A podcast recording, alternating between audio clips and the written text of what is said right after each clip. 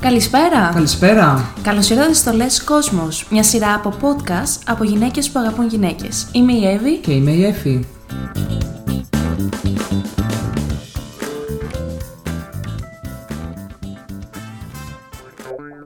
Στο σημερινό μας επεισόδιο θα μιλήσουμε για το αν γεννιέσαι γκέι ή αν γίνεσαι και κατ' επέκταση για το αν η σεξουαλικότητα είναι ρευστή ή όχι. Ένα αρκετά αμφιλεγόμενο θέμα για το οποίο έχει γίνει πολλή συζήτηση σε όλο τον κόσμο, καθώς αποτέλεσε την υπερασπιστική γραμμή της ΛΟΑΤΚΙ κοινότητας για τη διεκδίκηση των δικαιωμάτων μας για πολλά χρόνια.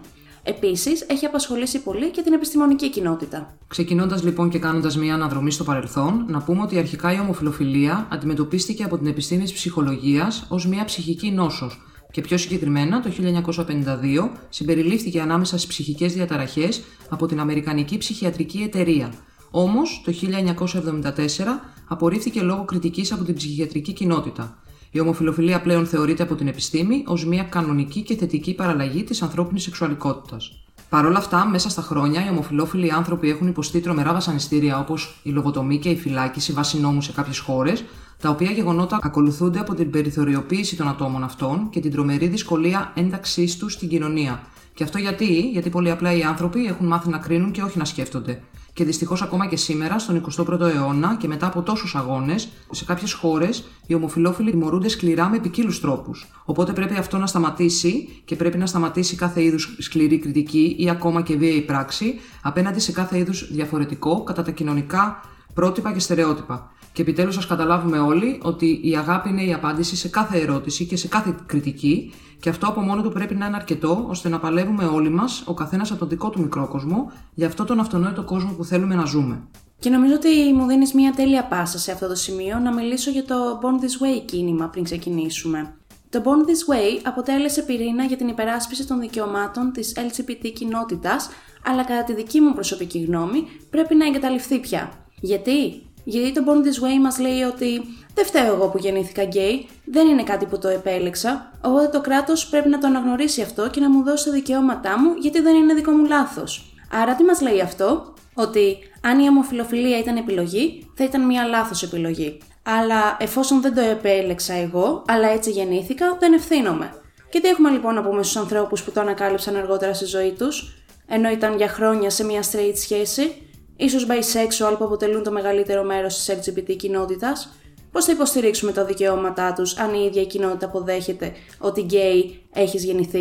Οι bisexual που έχουν επιλογή λοιπόν, τι να κάνουν, να καταπιεστούν? Γι' αυτό ας αποδεχτούμε ότι η ομοφυλοφιλία είναι μια κανονική και θετική παραλλαγή της ανθρώπινης σεξουαλικότητας και ας συνεχίσουμε να διεκδικούμε έτσι τα δικαιώματά μας. Έτσι πρέπει. Και πάμε λοιπόν τώρα στο θέμα μας.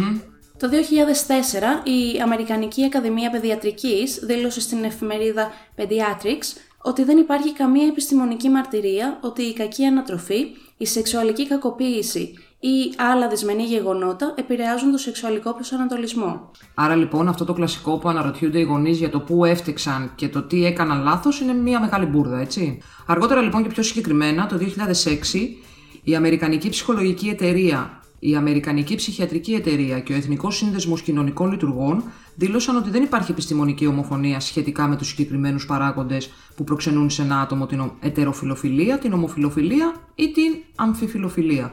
Ωστόσο, τα διαθέσιμα στοιχεία υποδεικνύουν ότι η συντριπτική πλειοψηφία των λεσβιών και των γκέι ενηλίκων έχουν μεγαλώσει με ετεροφιλόφιλους γονείς και αντίστοιχα, από την άλλη πλευρά, η συντριπτική πλειοψηφία των παιδιών που έχουν μεγαλώσει με γκέι γονείς μεγαλώνουν τελικώς ως ετεροφιλόφιλοι. Συνεχίζοντας, το 2011 στη Λισαβόνα, οι ερευνητές υποστήριξαν ότι ο σεξουαλικός προσανατολισμός σχετίζεται με βιολογικούς παράγοντες που διαμορφώνονται από τη γέννα.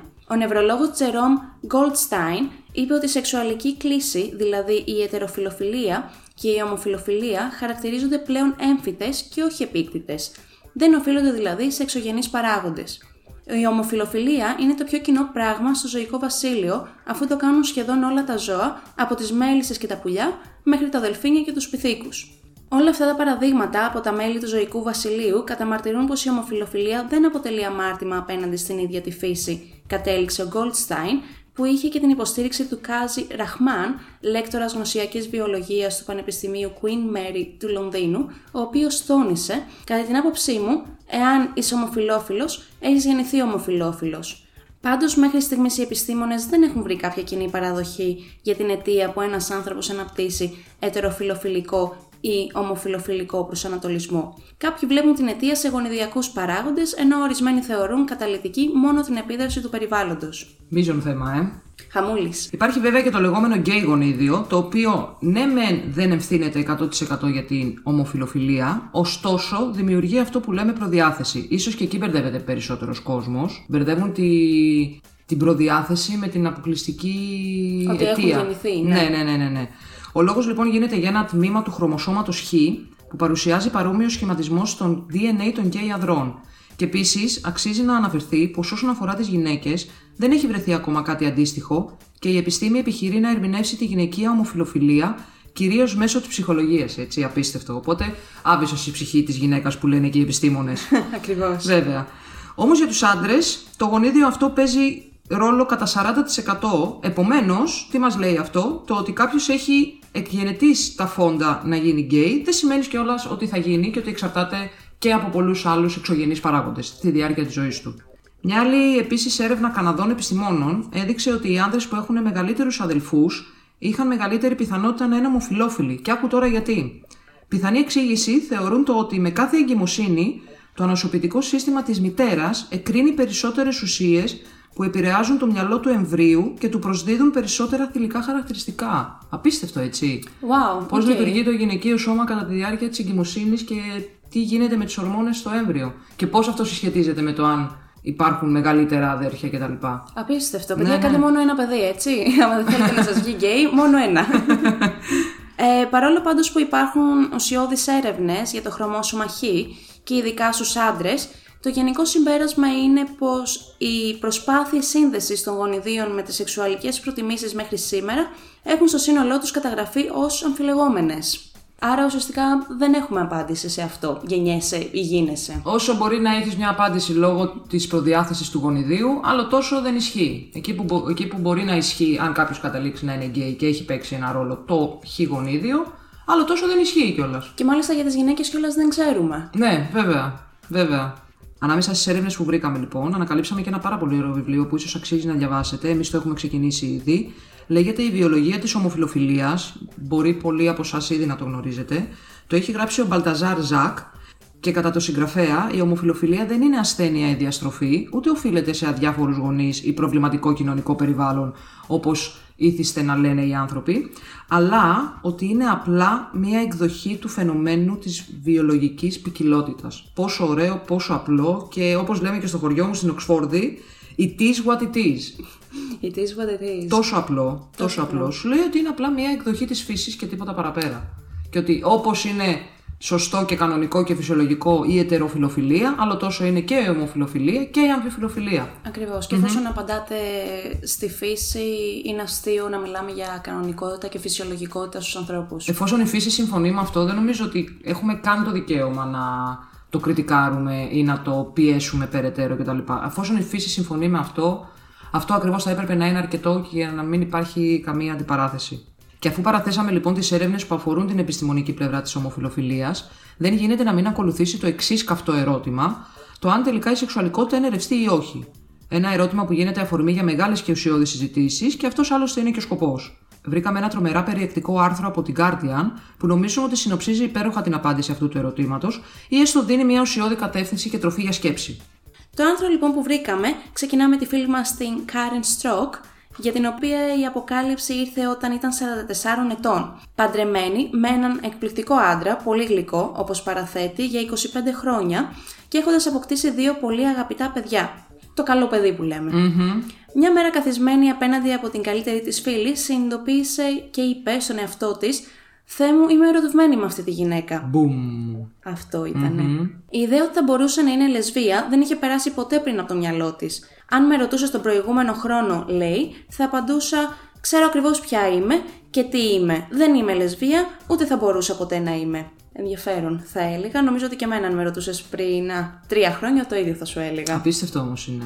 Απίστευτο, ναι. Και στην αρχή δεν ήταν σίγουρη αν είχε συναισθήματα για τις γυναίκες γενικά ή μόνο για εκείνη τη συγκεκριμένη γυναίκα. Αλλά σταδιακά συνειδητοποίησε και αποδέχτηκε ότι ήταν λεσβία και άρχισε επίσης να συνειδητοποιεί ότι η εμπειρία της δεν ήταν ασυνήθιστη. Η Στρόκ λοιπόν αποφάσισε να πάρει συνέντευξη από άλλες παντρεμένες γυναίκες που ερωτεύτηκαν γυναίκες και οι συνεντεύξεις της έγιναν βιβλίο. Όταν δημοσιεύτηκε η πρώτη έκδοση του βιβλίου, μία γυναίκα ήρθε σε μένα, λέει, σε μία από τις πρώτες μου ομιλίες, κρατώντας το βιβλίο μου και κλαίγοντας, μας λέει. Νόμιζε ότι ήταν η μόνη παντρεμένη γυναίκα που ερωτεύτηκε άλλη γυναίκα και δεν είχε κανένα να μιλήσει. Είχε αποφασίσει ότι το καλύτερο ήταν να αυτοκτονήσει μια νύχτα όταν ήξερε ότι ο σύζυγός της και τα παιδιά της θα έλειπαν μέχρι αργά. Απίστευτο. Είχε προγραμματίσει την αυτοκτονία της. Απίστευτο, πραγματικά. Γυρνώντας σπίτι από τη δουλειά και περνώντας έξω από ένα βιβλιοπωλείο, είδε το βιβλίο μου στη βιτρίνα και συνειδητοποιώντας ότι δεν ήταν η μόνη γυναίκα, επέλεξε να ζήσει. Απίστευτο. Πω, δεν μπορεί καν να το διανοηθεί το μυαλό μου αυτό. Αυτή η καταπίεση, βασικά η κοινωνική καταπίεση. Αυτός ο όρος λοιπόν για τις λεσβίες που άνθησαν αργά σε ελεύθερη μετάφραση ή αλλιώς στα αγγλικά late blooming lesbians, αφορά λοιπόν τις γυναίκες που ανακαλύπτουν και εκδηλώνουν συναισθήματα ομοφιλοφιλικού χαρακτήρα από τα 30 τους και μετά και βλέπουμε πως όλο και περισσότερες γυναίκες, διάσημες και μη, αποφασίζουν να έχουν σχέσεις με άλλες γυναίκες παρόλο που έχουν υπάρξει στη ζωή τους αποκλειστικά ετεροφιλόφιλες μέχρι τώρα. Και το θέμα πλέον έχει αρχίσει και προσελκύει την ακαδημαϊκή προσοχή, και έτσι πρέπει να γίνεται βέβαια, και υποστηρίζεται ότι οι γυναίκες μπορούν να αλλάξουν το σεξουαλικό τους προσανατολισμό στη διάρκεια της ζωής τους. Παρ' όλα αυτά όμως, η αποδεκτή φιλοσοφία τείνει να είναι ότι το άτομο πρέπει να είναι είτε γκέι είτε μπάι, και απλώς έκρυβε ή καταπίεζε τα συναισθήματά του, και αυτό είναι κάτι που οι ερευνητές αμφισβητούν βέβαια και διερευνούν περαιτέρω. Είναι τρελό να το σκεφτείς το κοινωνικό αντίκτυπο που έχει αυτό, να είσαι παντρεμένη, να έχεις παιδιά και κάποια στιγμή απλά να σου ξυπνήσει αυτό το ένστικτο και να σκέφτεσαι ότι ήμουνα πάντα έτσι ή τώρα μου ήρθε και πώς γίνεται αυτό. Και πώς βλέπουν και μέσα στο κεφάλι της γυναίκας όλα αυτά τα κοινωνικά πρότυπα, και είναι απίστευτο το ότι ίσως τελικά δεν θα ήθελαν να παντρευτούν και να κάνουν παιδιά ή θα ήθελαν να το κάνουν αυτό με μία γυναίκα και όχι με έναν άντρα. Και όχι μόνο αυτό, είναι και αυτό που λέμε, ότι η σεξουαλικότητα ίσως και να είναι ρευστή. Βέβαια, μπορεί να είσαι straight σε όλη σου τη ζωή και αργότερα να σου έρθει και να κάνεις σχέση με μία γυναίκα. Ή το ακριβώς ανάποδο. Μπορεί να είσαι λεσβία, να σου αρέσουν μόνο γυναίκες και αργότερα να κάνεις σχέση με έναν άντρα. Ναι, βέβαια. Έχουμε μία ακόμα τοποθέτηση στο άρθρο από τη Σάρα, που ήταν με τον άντρα της 12 χρόνια και χώρισε.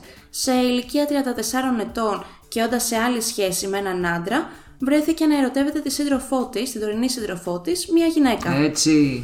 Ήτανε, λέει, μια συνάντηση μυαλού, μια συνάντηση ενδιαφερόντων, είχανε πολλά κοινά που συνειδητοποίησε ότι δεν είχε με άντρες. Ενώ το σεξ με έναν άντρα δεν ένιωθε ποτέ άβολα ή λάθος, δεν ήταν τόσο ευχάριστο όσο το σεξ με μια γυναίκα, λέει. Από την αρχή της σχέσης ένιωθε απόλυτα άνετα, αν και δεν ορίστηκε αμέσως ως λεσβία. Είμαστε μαζί για 23 χρόνια, λέει, οπότε είναι πολύ σαφές ότι ήταν μια καθοριστική αλλαγή στη ζωή της.